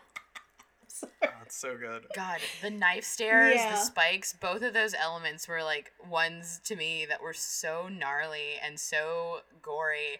And I really did like that with every person that was killed off in the House of Traps, you got like a little bit further. So you're Mhm. like, oh, he outsmarted it. And then there was like that new element to where it felt very like almost video gamey, like Mhm. fight your way to the top of the Yeah, tower, where it's like, oh, I keep like getting close and dying. Right. and like I was rooting for, I think his name was Bai. Um, hmm rooting for him because He was the um Black Fox, was Oh, it?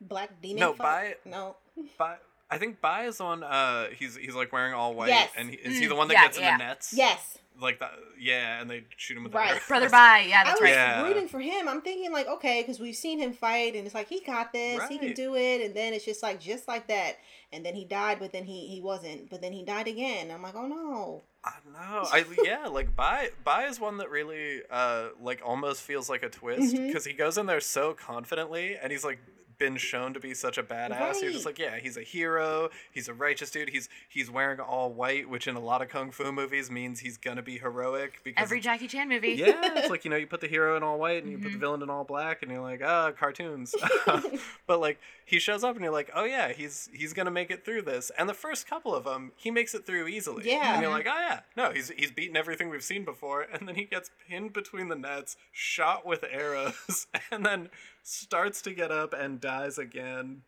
It's, and it's so heartbreaking It is. it it kind of it has the rhythm of like when when Ashley like escapes from the house Mhm. in Better Watch Out and she like makes it all like pretty you're far. like, "It's gonna happen!" Yeah, and she like fights off Garrett. She breaks the chair and then ends up back in there. You know, pulls the rug out from under you. Yeah. Yeah. It's it's that kind of pacing. You know that And horror movies, kung fu. and then even with the storyline, I think I like the storyline because you know sometimes it's like even with horror movies, it's just like I could really care less what happens. Yeah. But I was really right. interested, like you really felt engaged with some of the characters because like you know you want to see okay what can this house do this house of traps and you know okay who mm-hmm. is going to kind of like what you said Vanessa how far can they make it and then even with the prince and it's like a dirty prince and you know it's just I don't know it's just all these like little surprises coming in so I again like I really enjoyed it Yeah, I, I feel like it it does what like the best like the best slasher movies do, which is that it gives you this this cast of characters and it's like a like a pretty simple setup, but it gives you like just enough that you're invested in each character, like just enough that you want to see each one like all of the heroes survive so that like when they get killed it's like a big spectacle Right. and you're like, "Oh, I thought they were going to make it." But like yeah, it, it doesn't you know, you don't get like bogged down in, you know, like a lot of like historical Details. or Right, period right. drama. It's just like, all right, I got like the guy who who's like a wisecracker. You know, I got the serious like righteous guy the guy that tunnels. yeah, the guy that tunnels. I do love uh, how wacky each of them eventually is. That you have, yeah, ground rat like shoveling up through the floor, Mhm. and sky rat breaking in through the ceiling. Yeah. Like, the, those specific little monikers almost, and I think because of the costuming too, felt a little Power Rangers. Mm-hmm. Oh, Yeah. totally. Yeah, which I love. and I'm sorry Same. like some of the tools like just going back that little hand I want one of those yeah. the grabby hand, I feel like I Hand need so one. cool. yeah. and then it like breaks off, so you can like turn the grabby hand into like a zip line anywhere you need it to go. No, I feel like we should like start a Kickstarter to try to fund the development of this this tool. Of just specifically the grabby hand, because there's a lot. It was a really good showcase of like every single kind of martial art weapon too. Because like a lot of the movies that I've watched with Elijah, like the weapon is usually in the title, um, where it's like flying guillotine, pole fighter. like most of them are like this guy uses this to stab. Um which is one like kung fu trope I'm learning that I'm starting to love.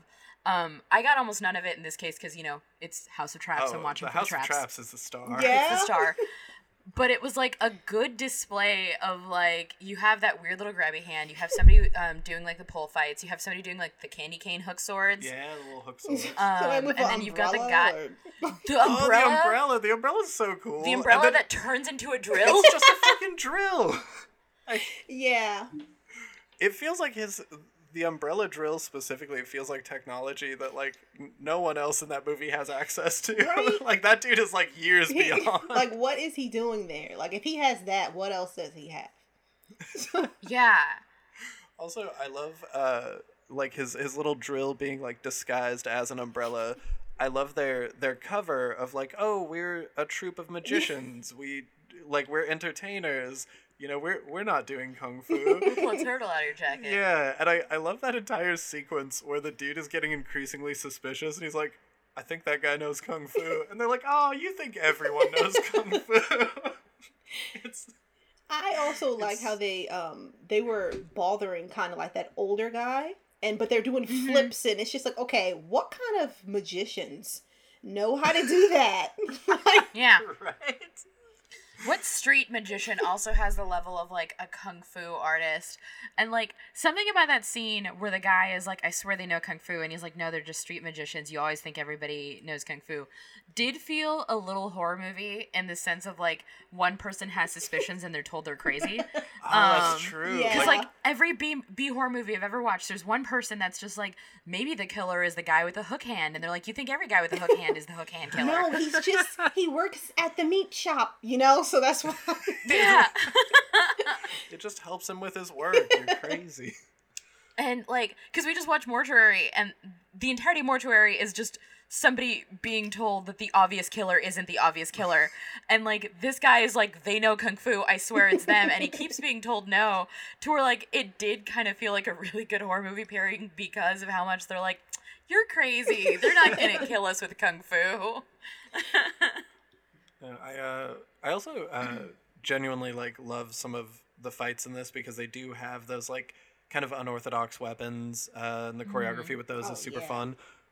What, like I love that one guy just like he fights with the shovel and like you get that super brutal ending of them killing the guy to try to get the the list of names back. he like shovels him in the stomach like he's gonna dig it out of him. It's just so creative. I would just think, just hit him, and but okay, I guess you can shovel him Yeah. now. So No, and that and that scene too. It's like he's being killed like off camera, and you just hear the sounds of maybe like ripping, like they're just like Just tearing, tearing this guy open. Yeah, and it, kind of similar to the paint can, where it's it's more effective just to like hear it and be like, right. oh, they're ripping that guy apart. mm-hmm. Well, what did you guys was- think about? Oh, I'm sorry. oh no, go I was gonna ask, what did you think about? I think it was like his name was just like the maid, the little maid, the little housekeeper. oh yeah, Oh. who's who's like, yeah, I want to be your student, and then which honestly like i thought he was gonna last longer he uh, he lasted longer than I expected because they put him on some fucking spikes. yeah, and then they stomped on him. yeah, and like kicked him around, and then he gets back up and he's like, "Yeah, I'm not changing my story." it's like, it's like I ain't a snitch. yeah Commitment. No, he, right? He he knows that dude for maybe like an hour, and he's like, "Take me as a student." he's like, "What- "Like how how dedicated are you?" And he's like. I'll, I'll do anything like I'll suffer hell to, to master kung fu and then he fucking does like he's he's everything Oh, you could man. want Yeah. in a student he's so, he's so pure I- he would have been a real good like he would have been a real good disciple if he didn't uh if he wasn't slain in battle there's a lot of dudes that i thought was gonna like survive a little bit longer than i thought i wasn't expecting the prince to stab someone and then cut his own right. throat Yeah. Why did he even stab the guy? if he was planning to go out like that, He like why even? He didn't want He's him like, I'm living. he was like if i'm going you are too Yeah, he's like, look, I fucked up. It's over. I'm gonna kill myself. I'm taking that. Yeah, dude just with him. me. just like just that guy. yeah And I love the Fucked up. mystery. Like they didn't even show him like slicing his own throat. It was just kind of like the blood on the walls. Just kind of like the paint can. Kind of like Yeah. the paint can. And it was like right at the paintings of like the two previous uh, princes are- being killed. Which are incredible paintings. like what? Why? Who commissioned those? who was like, we need a, a full length wall like mural of this dude being killed with yeah, an that's axe. insane. Like, It's so good. Like, would would you hang that painting in, Yes. in your home? honestly, yeah? I would, but Yeah. but I But, would like, know it's breed. yeah, I would know it's insane. I would just warn people. Maybe I'd just put it in the guest room. You know, when people Yeah. come over. Yeah, yeah. Where it's like stay, but like don't get that comfortable. now, one thing I want to like point out that like added to the Power Ranger feelings of it, but like I do want to just highlight, and I feel like this has just been a few episodes of me talking about s- specifically costuming, um, because the last episode did, we did was Vampire in Brooklyn, and I couldn't shut up about the costuming. Um, God, I love the costuming, but House of Traps, amazing costuming. Yeah. like. The the nipple oh windows Oh my gosh. cooler than I thought it would be. I was just thinking, like, okay, I could never wear that. I could never pull that off. But Yeah. I can totally see the direction where they're where they're going with it. And like, and it was just a thing. Everybody was wearing it. You kind of felt left out that you weren't. No, Yeah. for real. It's like, I, am I too covered up? I actually, I, I kind of went through like it went in cycles for me, where I was like, man, that thing's ridiculous. it looks kind of cool though. I mean, I like I wouldn't wear it, but like in a movie, it looks cool. And then I was like, well, Right? if I if I like maybe like toned up a little bit, you know, if I if I worked on my pecs, I feel like maybe could I pull that off? And You it can was wear it just- around the house, see how you feel Yeah. about it. It's like a romper. Yeah. Yeah. No, it just it like went in cycles for me. You know, where I'm like, actually, I don't know. It's Friday night. I'm like, I'm going out. I'm going downtown. I I might I might put one of those on. I The- can see it. It was so smart though, because like there's so many characters introduced, uh, and that they keep introducing and they keep bringing on screen, and there's so many like characters that like jump into a fight so quickly that it's really hard to differentiate visually because like you got to juggle like Right. 20 30 guys so the costuming was a really good call on terms of like that guy's from that side that guy's Right, from that right. side that guy's the butterfly because he has a literal butterfly on his Oh, head I love the butterfly. I love that he has a like braided rope butterfly on like shoulder and kind of Yep. earmuff. it's, it is. It's not fashion, but it's really cool. i'd wear it Yeah, it looks like a cute little headband, you know? Yeah. yeah, yeah. keep my ears warm It'd be cute. Now, I have to ask, do we all think this works as a double feature? I say yes. Because I actually watched um House of Traps first and then I just like rewatched like Better Watch Out. And it was just Mm-hmm. it just flowed. It was just fitting. Yes. No, we we did it in the uh, in the same order, and I yeah I think that's the correct order is like House of Mm-hmm. Traps and then Better Watch Out because I think I think Better Watch Out kind of leaves you on a like on a better note, Right. You know, it like feels more like like satisfying at the end, whereas like House of Traps kind of like leaves you with like energy high, and you're just like, all right. An insane freeze frame of a guy smiling, being like, they're tearing that Oh, man yeah. open. Da-da-da, the end. yeah. That's the part that I was like, just well, like, my- wait, is that? And then I waited. You know, I'm watching the credits. Maybe something else is going to pop up. you know, but that was It's like it. waiting for waiting for the Marvel movie post credits. no, that that is like as as you watch more uh, like classic kung fu movies, which I hope that you would I hope you will. I hope that you do. Uh, you get really used to the insane freeze frame ending. A lot of them end with like they stab the bad guy through the heart, and like on that frame, it's like the end. You're like, wait, Yeah. is he dead? They got him, I guess. like, there's so many movies we've watched recently. Oh, Encounters of the Spooky Kind, where it literally ends with Sammo Hung punching a lady in the stomach and going, bitch, and then like throwing her into the sky, and then it freeze frames. Wait, Uh, what is this? I need to see it. Oh my god, it's an extremely Xena movie. It's called Encounters of the Spooky Kind, and it's a kung fu ghost movie. oh my gosh. Uh, and it rules. and the ending freeze frame literally made me scream. Like I actually like screamed, and I was like, "What?" And I kept looking at Elijah, and I was like, "There's no way that's the ending." And he was like, "It absolutely is. There's nothing else. That is what the ending is. It freeze frames on like her flying through the air, and he like throws her like she's like a bag of potatoes, just like." Doof. Yeah, Uh, like full like full extension over the head, just like but wait, what does she do? What?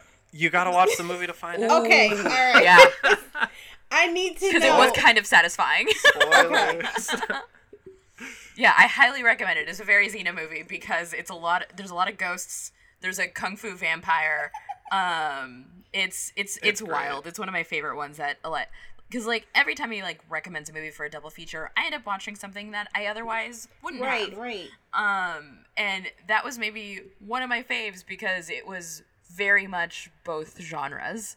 Uh, it was it was a lovely little marriage of the both, and I think that's another reason why I'm like so pumped for this double feature because it's why I love this podcast because these are two movies that I either wrote off or wouldn't have otherwise watched. Yeah. Um, but are genres that I like, and like per recommendation, I now know I love Better Watch Out, and I know I love House of Traps, Yes. and it was purely because recommendations Right. of like friends that I like and trust. Aw, Xena, Well, Xena, high five. high we five. Yeah. But you know. I feel the same way about you know House of Traps because I would have never Mm-hmm. watched it, but I do. I feel like it is so a Xena movie, and so just like that. Seriously, I feel like I need to like have just like a kung fu marathon and just watch it. Like mm-hmm. I, I need to see yes. more, and I need to see that movie that you told me about the encounters of the spooky Yeah. kind. So I think I think that one is is also on YouTube. And I that one's think- free on YouTube. Yeah, yeah. I Nice. think Okay, that, that's where we watched it. Also, you get to see Sammo Hung's butt, okay, but it was like young Sammo Hung when he was like pretty fit and So it's like a good tight Okay. butt. like keeping it tight. Yeah, it And was he was good. like thick. Yeah. like the hand It's a good one. movements. Yeah, just like we're, we're both just like pinching off a little. I a little piece of realized- that Sammo butt. that you and I are usually like alone when we record, and when we describe butts, we like do it to each other. We'll be like, I'll be like, yeah, it's like an apricot butt, and you're like, yeah, and then we like do it, and then I just remember that we're on camera. I'm gonna start doing that when I'm describing it because usually I'm just like, yeah, you know, it's like whatever. But no, now I No, need to gotta- like do that. Yeah. Get the handle So, on okay. It really, it really gives you a sense of like, like what kind of butt are we talking about? Yeah, is it like an apricot or is it like a peach? Do I got to come at it like this? But like, I I think this pairing works for many re- the the trap element specifically. one one small one that I that I want to call out that's like n- not like a major theme or anything, Mm-hmm. but just like a very small like one to one parallel is uh when Ashley gets the gun and like tries to shoot him Mm-hmm. and it's empty. Is uh very similar to when uh the Black Fox steals all of Butterfly's daggers without Ah, him knowing. yeah. And then and he's like, "Oh yeah, you're famous for your dagger, man. Why don't you uh, give it a shot? Throw one of those daggers at me." And he yeah realizes that he has no no ammunition, so to speak. Yeah. Same amount of like subverting of expectations because there's also a lot of people you expect to make it to the end of the House of Traps Yeah. that And a- don't. Mhm. And a lot of betrayals, as Xena Oh pointed my out. There's like Mm-hmm. these kind of double crosses, and you're like, ah, I don't know, I don't know who's on what side. Yeah. Yeah. And uh, it just very festive, very good. Like it could be a holiday watch or like any other time of year, a very good pairing. And now we get to my favorite section, which is what are they serving at concessions for this double feature that we're gonna call the booby trap double feature? Ooh. Ah, yeah, yeah. Booby Yeah. trap double feature. Yeah. Yep. that's cool. okay. Um. All right, let's see. Initially, I was just like red vines that you trip over, but that's a little that's a little tricky to because then How do you serve it? how do you way? serve it? How do you connect so many red vines together? That's true. And then I was like, all right, kind of Home Alone where it's just like, what if I just like threw Whoppers down and then you had to like slip them on on them? Oh, Right, yeah, right. yeah. So eventually, what was it that I landed on watching the two? Oh, uh, a sharpened candy cane Oh is one of my snacks. Yes. Oh, sharpened candy cane is perfect. Mm-hmm. Yeah, candy cane Oh, dagger. Okay. I was I was trying to think of foods that are a trap. I was like, it's like a cookie, but then you take a bite and it has raisins in it, and you're like, motherfucker. Or like, oh, I knew somebody who puts uh, raisins in cinnamon rolls, and I was outraged. Have y'all ever had No. a cinnamon roll with raisins What in it? are No. they doing in there? Of so It is monstrous. That made me mad. yeah, and it was like I feel they, betrayed. They like went through the effort to like make the dough from scratch and like roll it out and like make the little like cinnamon filling and stuff and like hand roll and slice them and I'm like, "Oh man, these look incredible. Like you put so much effort into this." And then they put fucking raisins in it. And so I I was thinking like a food that's also a trap, but like I don't I don't want to eat that. So I think that raisins Alright. are fitting because you can also throw them. So That's Exactly. true. That's true. Um, yeah, I do. I agree with Vanessa though. Like candy canes, that could be cool. But I was thinking fruitcake. I like fruitcake though. Okay, Ah, I do Oh. too. people will be so distracted because not only if you just keep chewing and chewing and chewing and chewing, that's a distraction. But you can also throw it, and they're hard. That's true. It's hard. It's like it's heavy like a brick. Right. It's like the heavy like brick a that brick. gets thrown through the window. There you go. exactly. Yeah, And- it's a food. It can double as a trap. Yeah. it's got a lot of little colorful bits. Yeah. You know, and it you know. Oh, and it fits. It definitely fits House of Traps, like their wardrobe and everything. So. Yeah. There you go. Yeah. Exactly. But then, Alright. honestly, this is not really obviously a food, but I'm just sick of everybody. You know, just you don't know who to trust. You And then she just disconnects. She's like, I'm just sick of everybody. End of end of That would be recording. crazy. But no, no. What a sign off. I, I'm sick of, you know, that 12 year old. I'm sick of, you know, like these people who can all fight, and I would just be sitting there trying to hide. But knowing me, I'd probably trip and get stabbed and die. Mhm. But, um, I think that there should be tasers available for people. So then that way, if you, concessions. yes, if you can't fight and you want to, you know, defend yourself, there you go.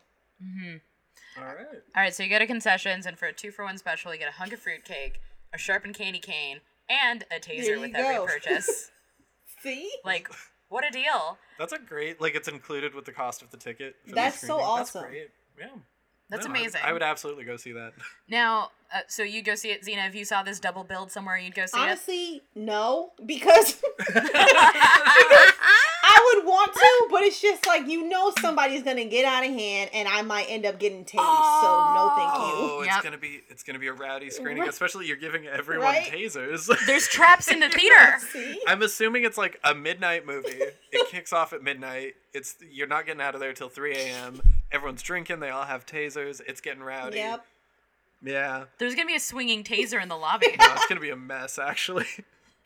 That's a movie where it's just like we're not going to the theater. We're watching this at home. Yes. We're watching that at home. I'm locking my doors. No one talk There to me. There you go. Good move. Yeah, I agree with that. Trust no one. uh, thank you so much for being on. This was a really fun episode, and you were absolutely fantastic. Oh, you guys, thank you so much. I had again, I had so much fun, like watching something new, and like you opened up doors for me to like, you know, check out kung fu movies, and you guys are just a blast. Thank you. A lot a lot of the doors do have traps behind them though. So I'll try to be Be on alert. careful. carry a taser. She's got this. She got her. She has her taser and her sharpened candy Yes. cane. She's making it to the end of this movie. Now, Xena, where can people find you and all of the great content you make? Sure. So I'm always on Twitter. Like I, Twitter is my life. Um, lovely Xena, and then I'm also on Instagram and Facebook and YouTube. Just Real Queen of Horror. Yes. Uh, and if you are a horror fan, which you probably are because you're listening to this podcast, or you're a kung fu fan learning about horror, you will love Xena. Subscribe to Xena. Now, Elijah, where can the people find you uh, if they wanna if they wanna engage in your specific house of traps that you've set up in your home? I mean, honestly, the the way my House of Traps operates, like it it'll find you. You know, like if you're meant for the House of Traps, it, it's gonna find you. Uh, but otherwise, you can find me on Twitter. I'm at Elijah underscore Pizza. Ooh. And you can find me. I know. Oh God, the pizza thing again. I'm hungry. Pizza. You can find me on at Ness Gritton on all forms of social media. Um, I was about to plug the podcast on here because I've been on, guesting on other things and plugging this podcast. But you're already listening, so you're like halfway there. Uh, and you can uh, go to the podcast socials on Kick Scream Pod on Twitter and Instagram. You'll get to interact interact with our incredible producer Sam. We love you, Uh, Sam. We love Sam. Sam. Uh, she's amazing and she runs our socials and she's very very funny. Um, and she also makes us sound like professionals. Uh, so if you go on there, please interact with Sam. She's hilarious. Um, and and us, we love reading your comments on air. We love reading your reviews on air. We love hearing what movies you would have suggested, uh, if it's something new that you enjoyed. And as always, our usual call to action at the end make sure to support your local movie theaters in any way that you can. Buy gift cards, buy merch. A lot of them are doing online live streams, so you can link up with them and see how you can best support them, whether it be, uh, you know, and some of them are even doing like DVD sales that you can watch at home. Figure out how you can support your local theaters in this time because we love them and we want them to exist after all of this happens. So again, support your local theaters and we love you. Bye. Bye.